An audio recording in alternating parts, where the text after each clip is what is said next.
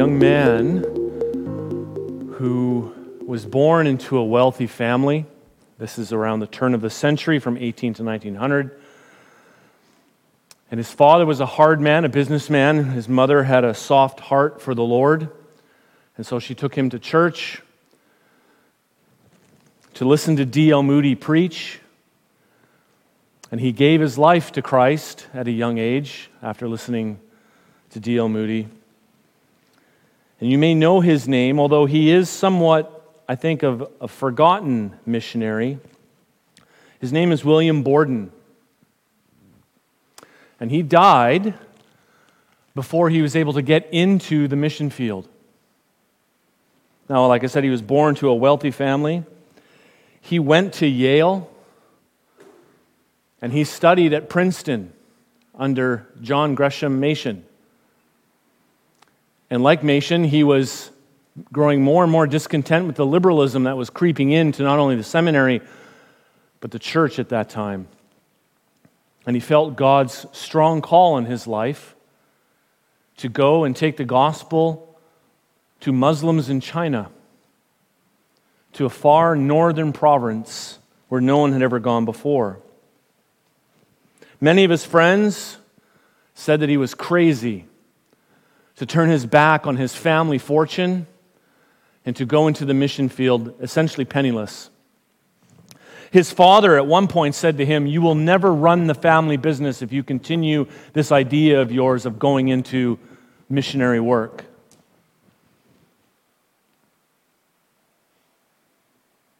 He made a strong choice because he felt convicted that it was what God wanted him to do.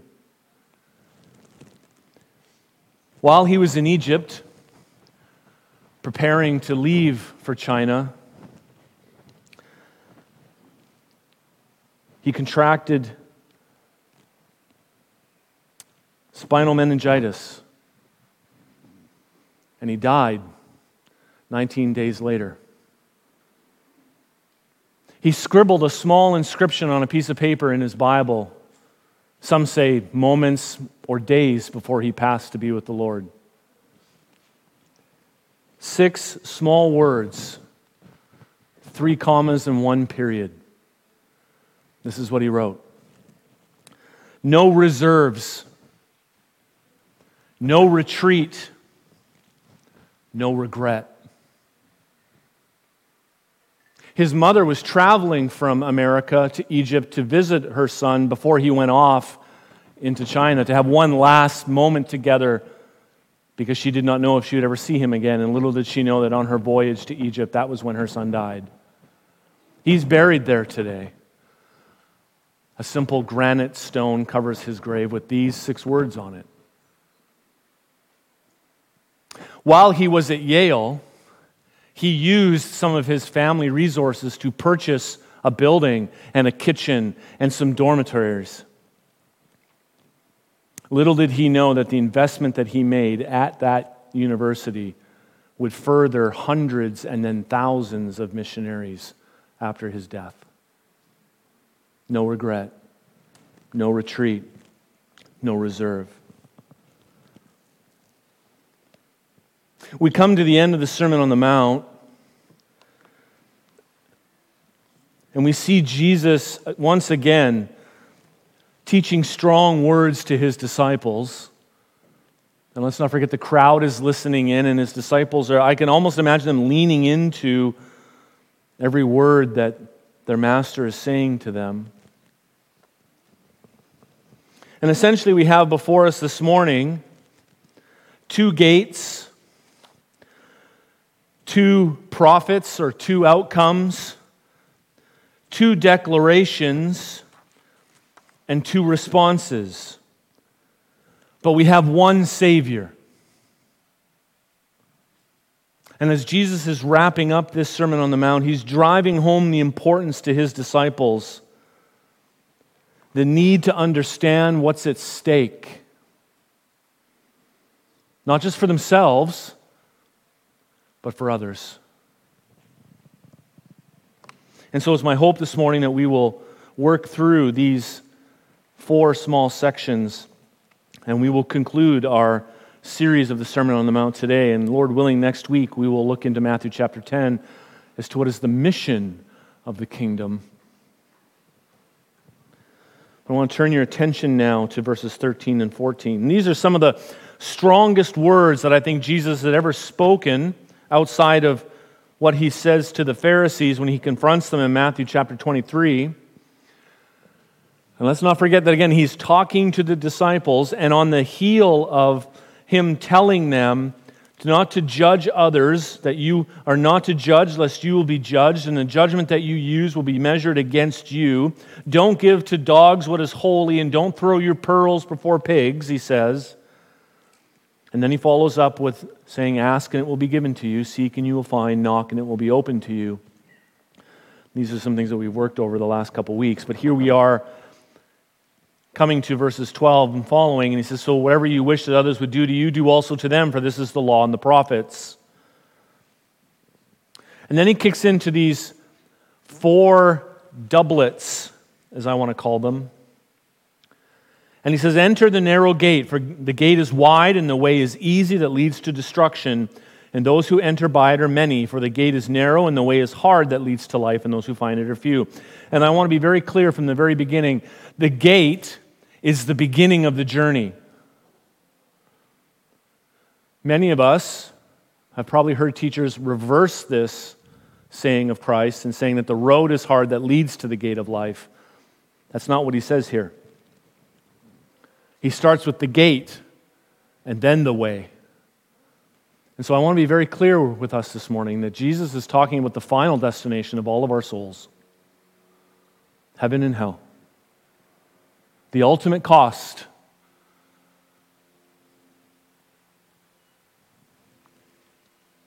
And he says, Enter by the narrow gate. Enter, go into it. It's a metaphor of entrance into a condition. In fact, the Greek word is a, is a combination of two words which means towards something and coming from one place to another. And that the way is narrow and that it's difficult. And some people have thought that Jesus was trying to describe to his disciples that the way is so narrow that you can't take anything with you. You have to drop everything at the gate to get in. And the way is narrow and it's hard, and few find it. There's self sacrifice that's required versus self aggrandizement that we see today, even in today. No different than it was in Jesus' time. Because we saw in the Sermon on the Mount, he tells them, don't pray like the hypocrites who stand and want to be heard who announce what they do with trumpets. Don't, don't fast like the hypocrites and cover your face and make sure that everybody knows that you're fasting. Do all these things in secret, he says. So there's self sacrifice in following Christ and following the way. And it will be hard. And there's a mixture of regret and anger and sorrow when I hear preachers say that when you come to Christ, everything comes easier. Because I look at my own life and go, no, it wasn't. It wasn't easier. There are decisions that I need to make in my life that are easier because of Christ, yes. But living as a Christian is not easy. And there are several promises that Jesus says himself that remind me of the cost. If you want to follow me, you need to pick up your cross and follow me. If you call yourself a Christian and want to follow me, you need to forsake all things mother, father, sisters, brothers. And in relationship to my love for the Lord, my love for my family diminishes. It's not that I stop loving them, but in comparison to the love that I have for my Savior, the love I have for them pales. And am I willing, am I willing to live in that? Because the way that leads to destruction and the gate that opens up its mouth is wide and it's easy. Now, there's another thing that bothers me it's this term life hack. How to make my life easier. Now, don't get me wrong, I'm all about productivity and I like to make sure that I'm doing things efficiently.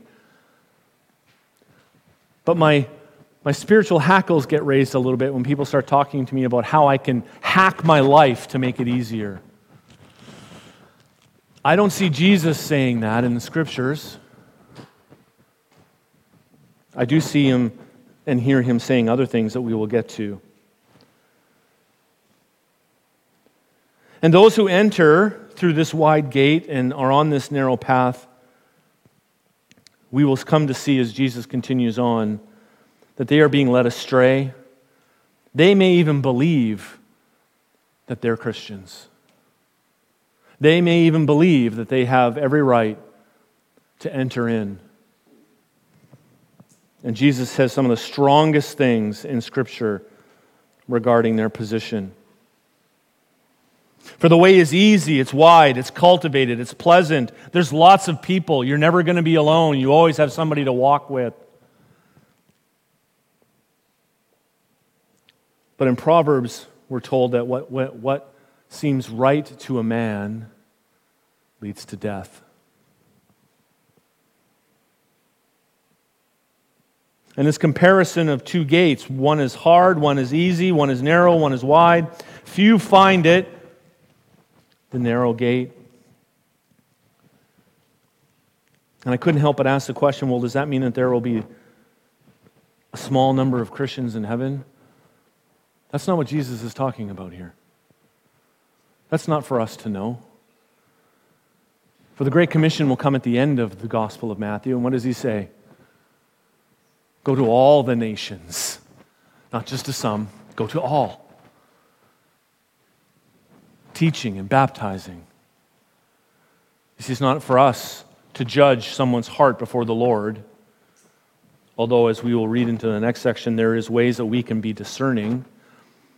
But most importantly, brothers and sisters, as we work through this section, may we look at our own heart before we look at others. For Christ is the door to eternal life.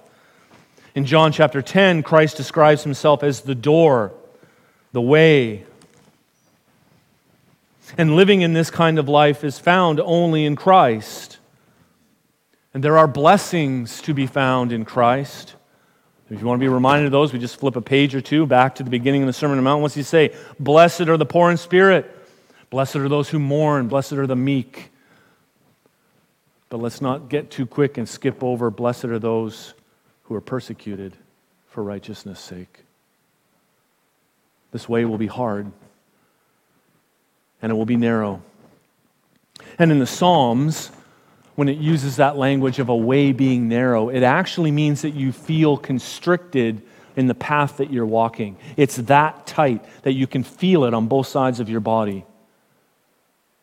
And I imagine people trying to bring suitcases with them, and the Lord says, No, you, can't, you can't bring that. You have to leave that behind. But what about my iPad? It'll fit. No, you leave that behind too. But what about my friends? No. This way you walk with me and with me alone. What about my family? What about my mom, my dad? Leave them to me. You walk with me on this narrow, hard way.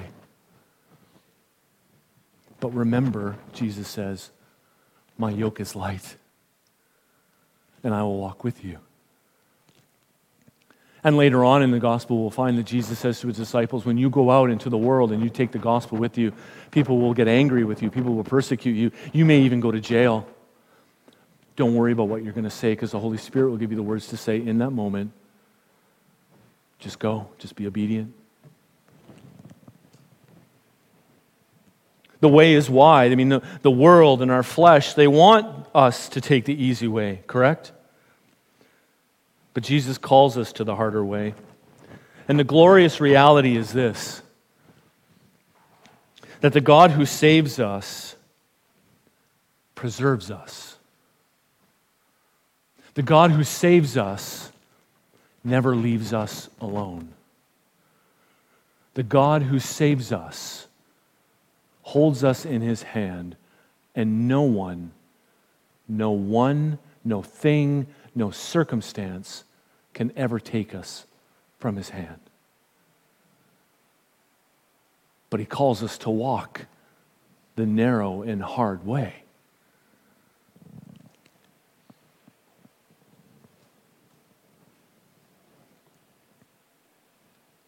Are you willing to forsake all things for Christ? Are you willing to let go of your stuff, your things, your ego, your pride, your self reliance?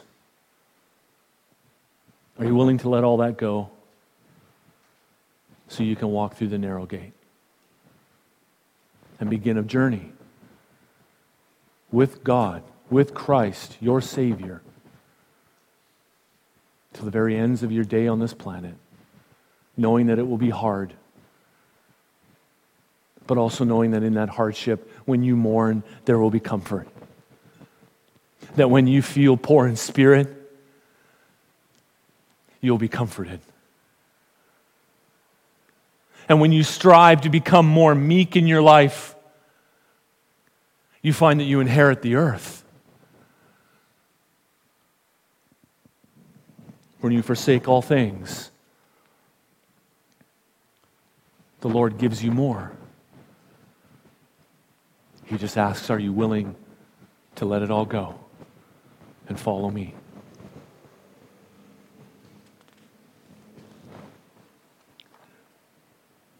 He moves on to false prophets.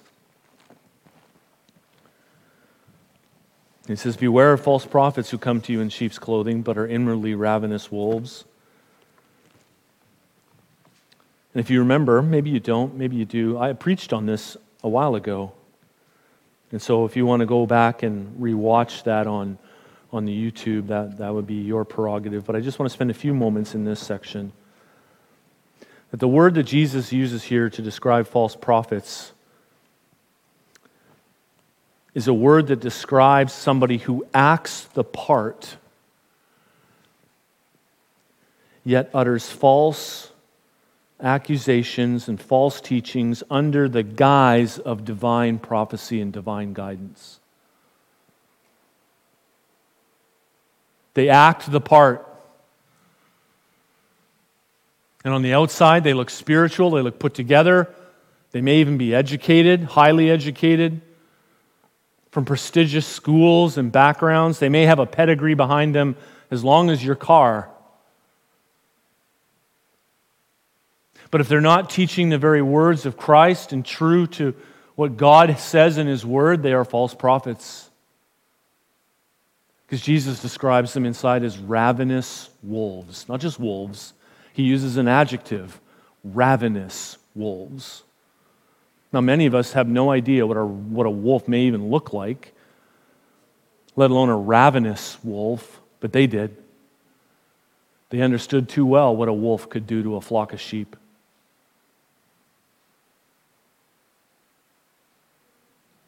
A ravenous wolf doesn't just kill for the sake of killing and eating, it destroys.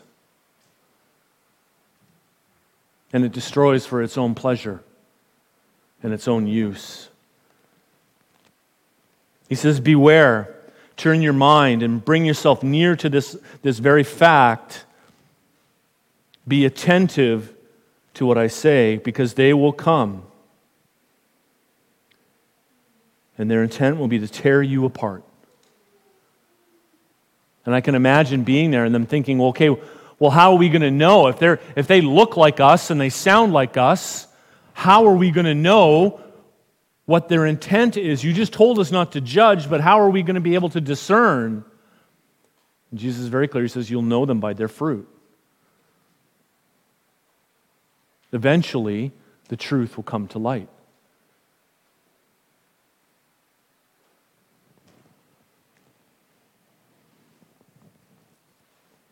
Paul took this to heart. And in his last two letters that he wrote, he wrote to Timothy. If we turn to 1 Timothy chapter 6, just before he gives Timothy his commission of fighting the good fight,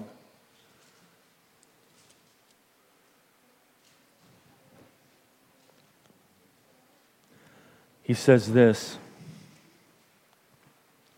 If anyone teaches a different doctrine, and he's talking about a different doctrine other than the one that he has taught to Timothy, and does not agree with the sound words of our Lord Jesus Christ and the teaching that accords with godliness, listen, he is puffed up with conceit and understands nothing.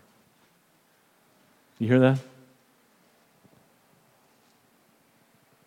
He has an unhealthy craving for controversy.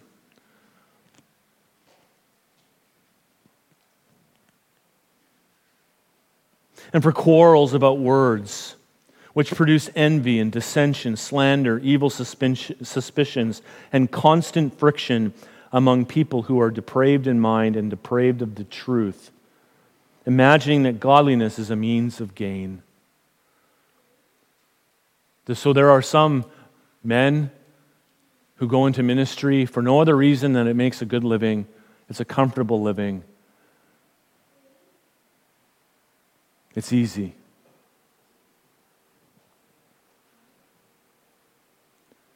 And he says to Timothy, Beware of these people. They're out there. In his second letter, his last letter, you can almost hear Paul's scratchy voice.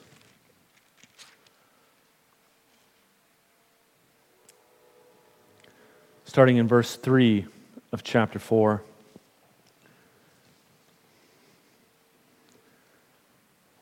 He says, For the time is coming when people will not endure sound teaching, but having itching ears, they will accumulate for themselves teachers to suit their own passions. And they will turn away from listening to the truth and wander off into myths. Beware of false prophets, Jesus says, who come to you in sheep's clothing, but inwardly they are ravenous wolves.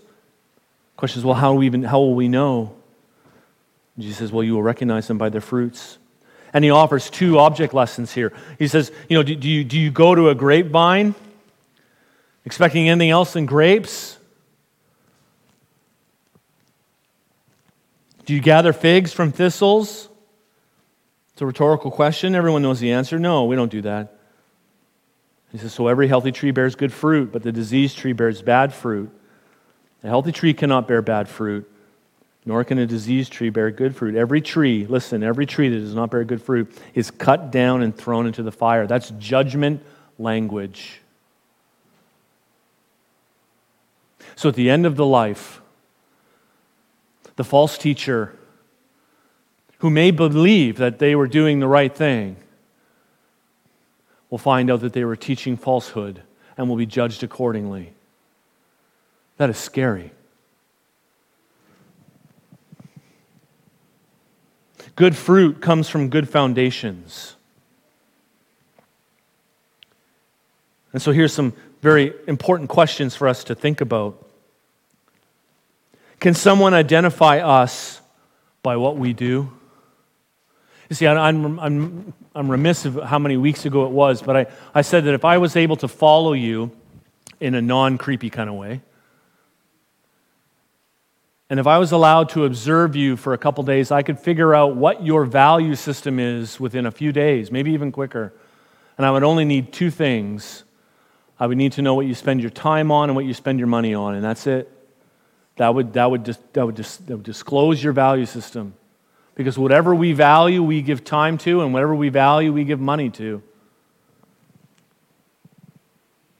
I think a third way, and probably a most more less ways that we can identify who we are by what we do.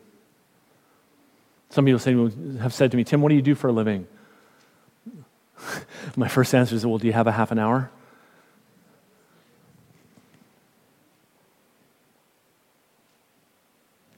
But if people look at the fruit of your life, would they be able to know that you're a Christian?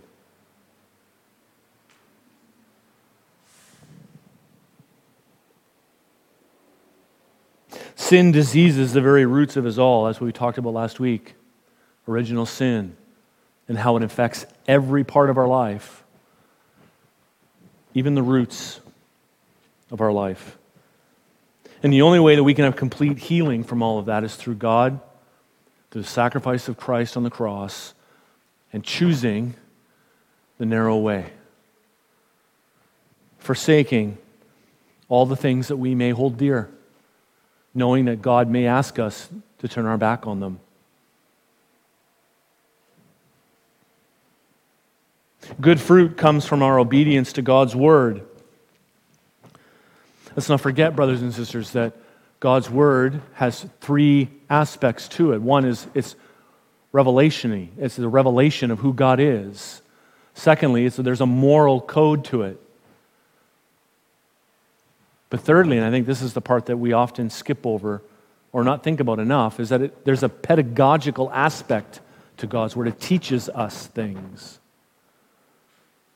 And I've been guilty of this saying too is that, well, what does God really want me to do with my life? How do I know God's will for me? Well, my first question back to myself and maybe even to you is Have you read this lately?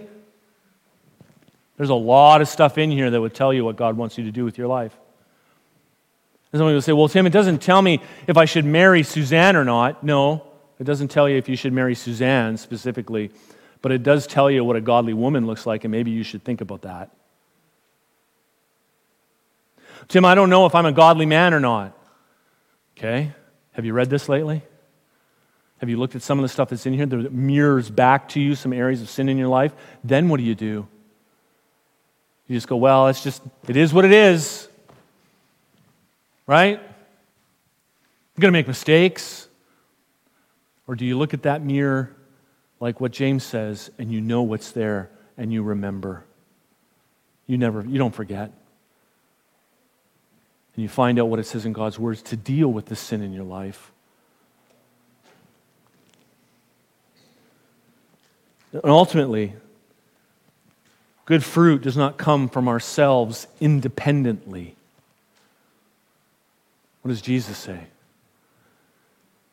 If I abide in you and you abide in me, you will bear much fruit. Do you hear that? You abide in me and I abide in you. That means we are together in this life. You will bear much fruit. Now, that doesn't mean that you'll see fruit every day of every week, of every month, of every year of your life.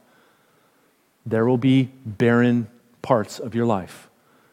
That does not mean that you are not a Christian. It may mean some other things, like there may be some sin in your life that you need to deal with, that you're refusing to deal with.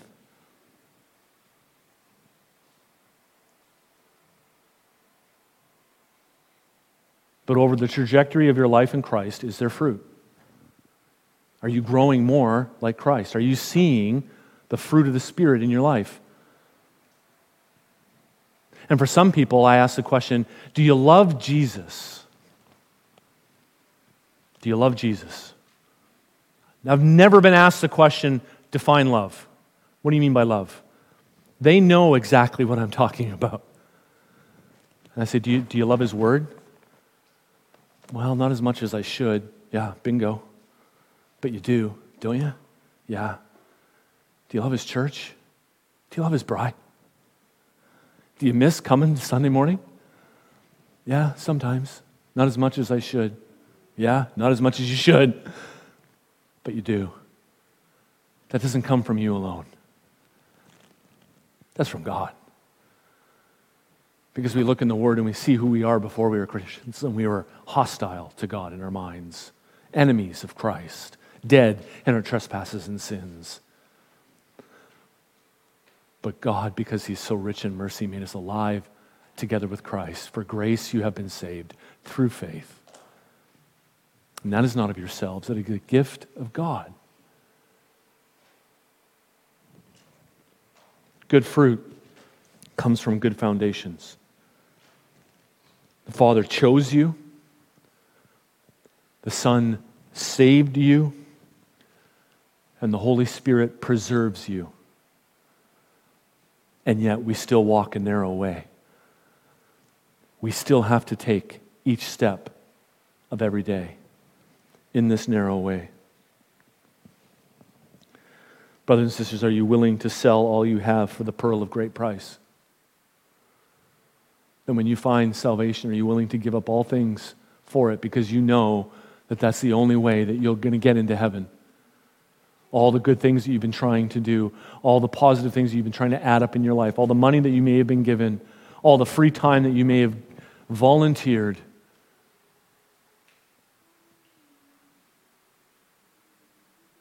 Without Christ, it means nothing.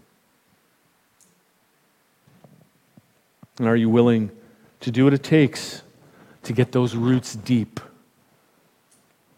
So that even in times of drought, and when you feel barren, you go to God's Word, and it's nourishment for your soul. Psalm 1 You're like a tree planted beside streams of living water where its fruit does not die and its leaf does not wither. Your word is a lamp unto my feet and a guide for my path.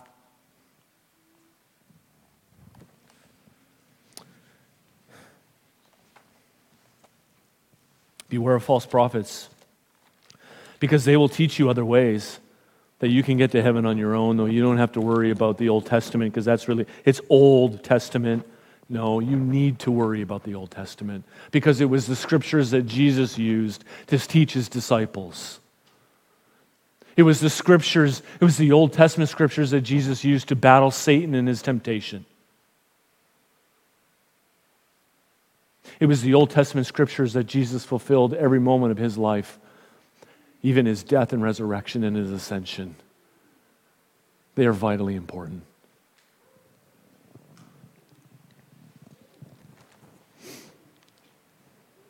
And he continues on.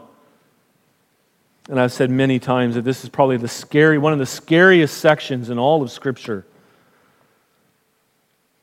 And I can just imagine the tension building with the disciples as he's, he's going through this.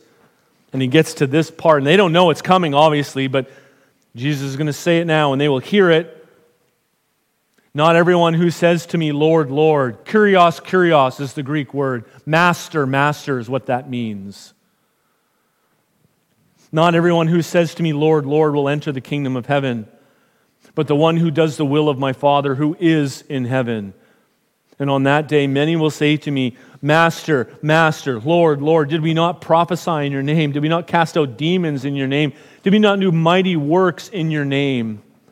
All these things we did, all these great things that we did. We built buildings, we built schools, we built churches, we sent people on missions trips. We did VBS 10 times one summer. That'd be glorious, but their intent is not for Christ. Because Jesus says to them, and then I will declare to them, I never knew you. And that's not, I didn't cognitively know who you are. That's not what he's meaning. And I think you understand what he's saying. I never knew you. We weren't abiding together. And you notice there's no last chance. Jesus doesn't say, okay, this is it. You did all that work. That, that's, that's oh, okay, whatever. You did all that work. Now's your final chance to give your life to me. We don't see this here. They meet Jesus at the end of their life. And they're like, I did all these things. Doesn't it matter? And he doesn't even address it. He just says, Yeah, but I never knew you.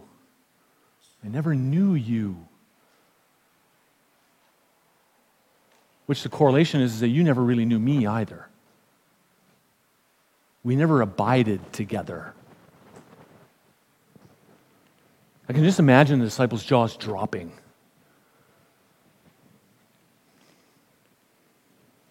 Reminds me of the parable that Jesus talked about in Matthew 25. Turn with me there.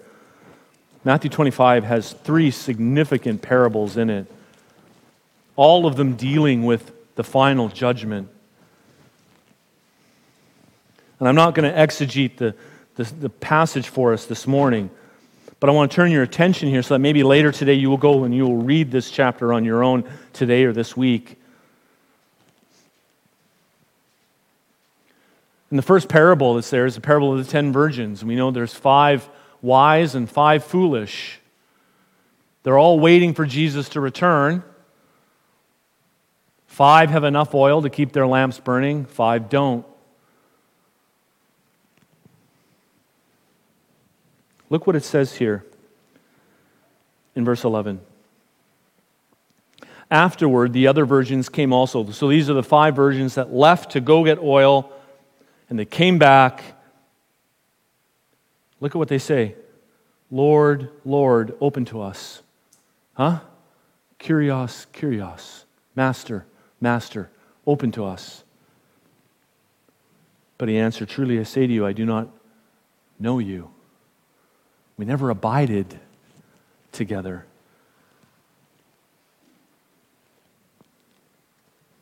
They weren't ready.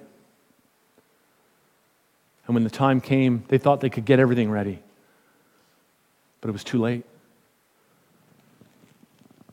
Two declarations, two, two end, two ends. One declares allegiance,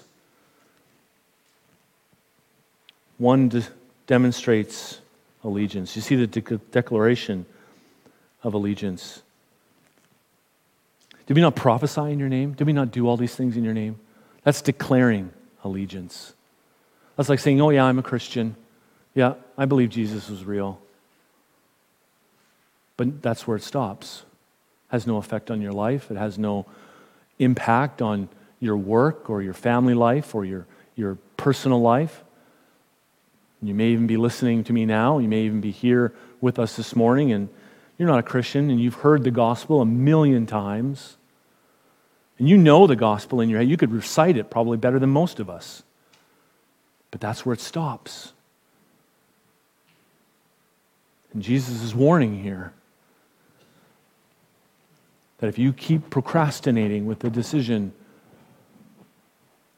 there may come a point sooner, definitely later, well, there will be no more opportunity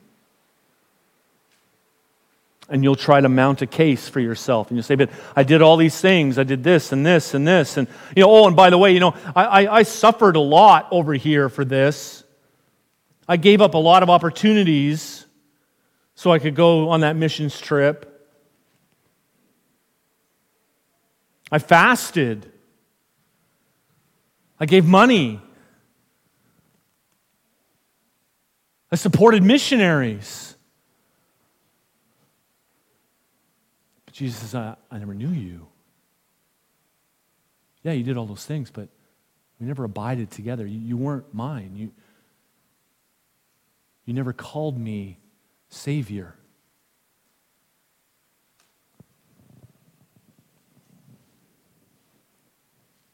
In the final judgment section of chapter 25 is the separation of the sheep from the goats.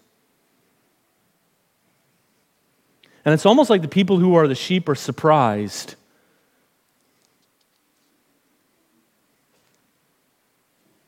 They say in verse 37 Then the righteous will answer him, saying, Lord, when did we see you hungry and feed you, or thirsty and give you drink? When did we see you a stranger and welcome you, or naked and clothe you? When did we see you sick or in prison and visit you? And the king will answer them. Jesus will say to them, Truly I say to you, as you did it for the least of these, my brothers, you did it to me. See, the reason they did it is because they loved Jesus. The reason they did it is because they knew that without Christ, they were no better off than anybody else that they were helping. Despite their influence and their affluence, despite the cars and the houses and the jobs, they were no better off than the person that they were helping without Christ. They knew that.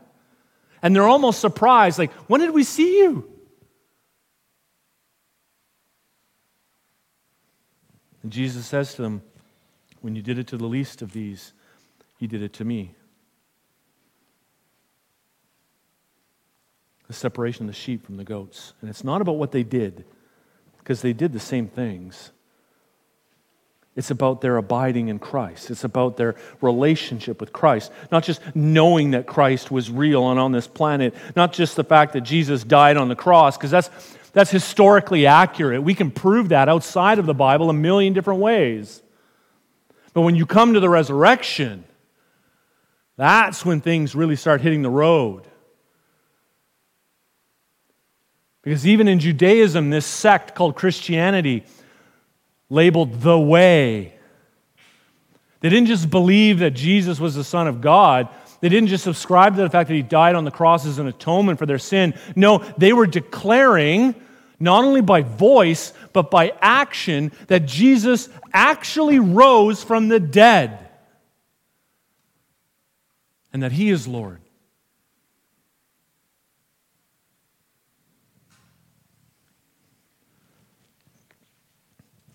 Do you truly believe? Not just in your mind, but do you truly believe in your heart? Because out of your heart will come the fruit. Do you truly believe? Do you believe that founded on Christ's blood and righteousness, that's the only way you get to heaven. Jesus said himself, I am the way to the Father. That's what he said in John 10 I am the door. You can't get inside except through me. There is no other way. And false teachers all over the globe will try to convince people that there are many ways to God. I even sat under the preaching of one preacher a long time ago who said that very thing that all the paths lead to God. I'm like, what? What?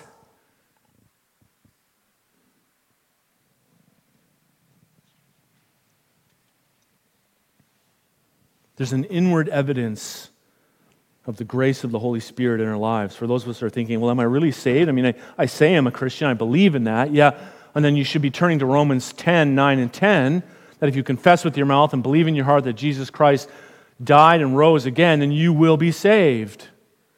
Right? That's a promise. You should be writing that on a card and sticking it in your Bible and in your pocket and carrying it with you everywhere you go. Well, what about when I sin, Tim? Well, then write down 1 Corinthians 10 13. No temptation has seized you except what is common to man, and God is faithful. When you are tempted, he will provide a way out under it so that you will stand up. Write that down, put it in a card, put it in your pocket. There's a myriad of other verses in here that you could do that with. Put it, write them on a card, put it in your pocket. And I'm sure some of us here would say to you, no, Tim, don't just write it on a card, store it in your brain. Because there may be a time that you don't have a card in your pocket. I have a friend who's a pastor in Edmonton, and there's a man in his, in his congregation who is memorizing the New Testament because he's getting ready to go into the mission field, into an area that I can't say out loud, and he knows that there's no Bibles there. So the only Bible he's allowed to take with him is the one in his brain. And I'm like, I, I can't even find the thing on my app. And he's putting it in his brain. He's memorizing the New Testament. Digging roots deep Jesus says, Seek first the kingdom of God and his righteousness, and then what? All these things will be added unto you. We worry about clothes, we worry about the job, we worry about a house, and to a degree that's somewhat natural in our flesh. We're going to do that. But as soon as we start feeling the worry and the anxiety of these things, we should be turning to the cross. Going, Lord Jesus, you've given me all of these things. You could take it away in a heartbeat. You've given me these things, and, and you asked me to steward them, and I will steward them as best as I can according to your word. Help me get over the anxiety. Help me trust in you. I say this to my wife all the time this is not our home. She's like, What are you talking about? This, this, this is our home. I'm like, No, no. She knows what I'm talking about. This is not our home. We're just here temporarily.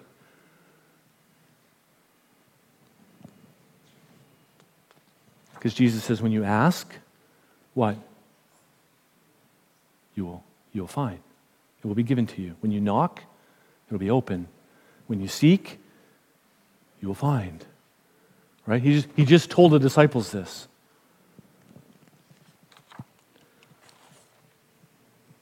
But there's a discipline to this. There's a discipline to the narrow way that after we've entered into this narrow gate called Christ, there's a discipline in, in, verses 24 to 28. He says, Everyone then who hears these words of mine and does them will be like a wise man who built his house on the rock. And there's an object lesson. The rain fell, the floods came, the winds blew, beat on the house, but it did not fall because it had been founded on the rock. Its foundations were deep in the earth. And he goes on, and everyone who hears these words of mine and does not do them, like a foolish man who built his house on the sand. Rain came, floods came, winds blew, house fell, and great was the fall. And sometimes we, we, we take this section and we, and, we, and we apply it to other areas of our Christian walk, and I think that that's somewhat tenable and okay. But what the context is showing us here is at the end of the life, when the house is built, judgment comes and tests the house. That's why it's called a great fall. Because this word great means intense and terrible to a degree that you've never experienced before. And the fall is a downfall of, of one, one point in your life you had a place of eminence and importance and prestige and status. And then when everything falls, you have nothing. You have nothing in comparison to the person who hears the words of Christ and doesn't just hear them, but does them, begins to build their house on Christ the rock. And they build a life on Christ their foundation. And at the end of their life, and God tests that house, it stands because its foundation is strong. And if any of you work in construction or have even come close to destruction, uh, construction, you will know that there's the foundation that's made out of cement, and then they build the house on top of the foundation. They actually tie the foundation together with the house with what they call hurricane straps. They're about that wide, and they're about 18 inches to 24 inches long and there's about 50 nails in each strap, and they nail it to the wood and they embed it in the concrete. Why do they do that? Because when an earthquake comes, they want the house to be able to move but never shift off the foundation. Jesus is saying that when you hear his words and you do them, you are applying those straps to your house. So that when the day of judgment comes, the house stands because you've walked the narrow way. You've dug your roots deep. You've surrendered all for Christ.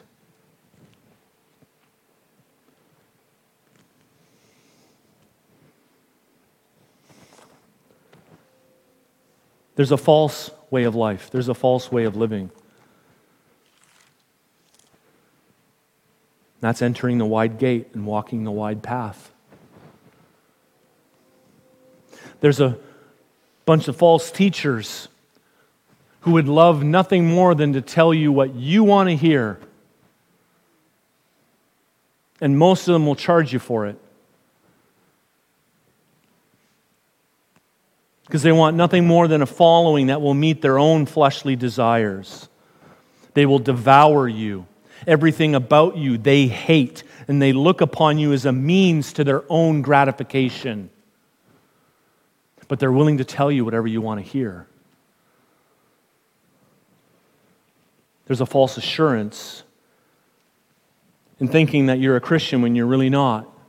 That coming to church by itself, somehow you think that makes you a Christian. It doesn't.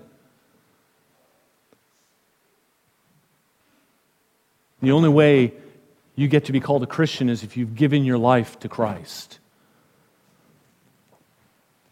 It happened in the New Testament early on in Acts.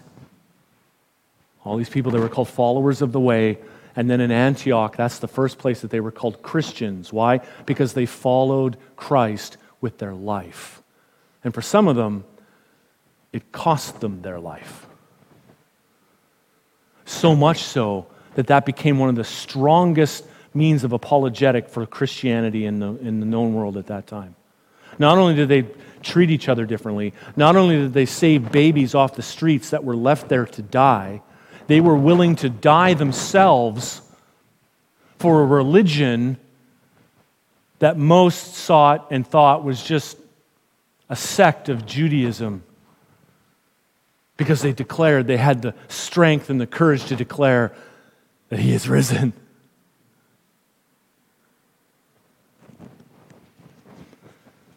And for some, there's false hope that what you've built and what you have to offer will stand the scrutiny of the final judgment of your life. But what are you building on? Are you building on you? Or are you building on Christ? The choice is clear. There's no neutrality here. The choice is clear. It's choose Christ. Or you choose yourself. And Jesus pulls no punches. He says, You choose Christ. The way is hard, it's narrow.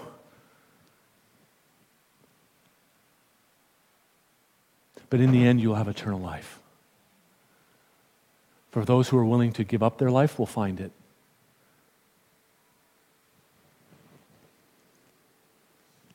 What are you, what are you hoping will happen when you face the Lord? I hope that, like our brother William Borden, we will be able to write in the last moments of our life no reserve, no retreat, no regret. Because as Job says, we came into the world with nothing. We're going to leave with nothing. And so Jesus, at the end of the Sermon on the Mount, is, is described as someone whose teaching is like none other that people have heard before. That he taught with authority. And he wasn't just booming. And it wasn't like he was slamming the rock pulpit that he had in front of everybody. No, he was speaking with authority because, one, he's the Son of the living God, who, with the sheer power of his voice, not only created the universe, but looked to a sea and waters a little bit later on in the account and said, Be still, quiet. And they went quiet and still.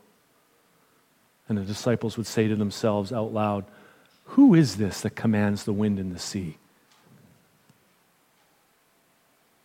Yeah, he had that kind of authority. But he also is also mentioned there that he didn't teach like their scribes who were just full of head knowledge and could recite chapter and verse and could dissect the language and tell you nuances, but they didn't abide. Two choices, two gates, two paths, two destinations. I think the choice is clear. If you want to choose Christ this morning, Come and see me after the service. I'll be right here. Well, I'll be right there, actually, by the door. and if you want to talk more about it, I'll be happy to talk with you more about it. Will it cost you something? Yeah. Jesus is going to cost you everything. But you will gain eternal life. Let's pray.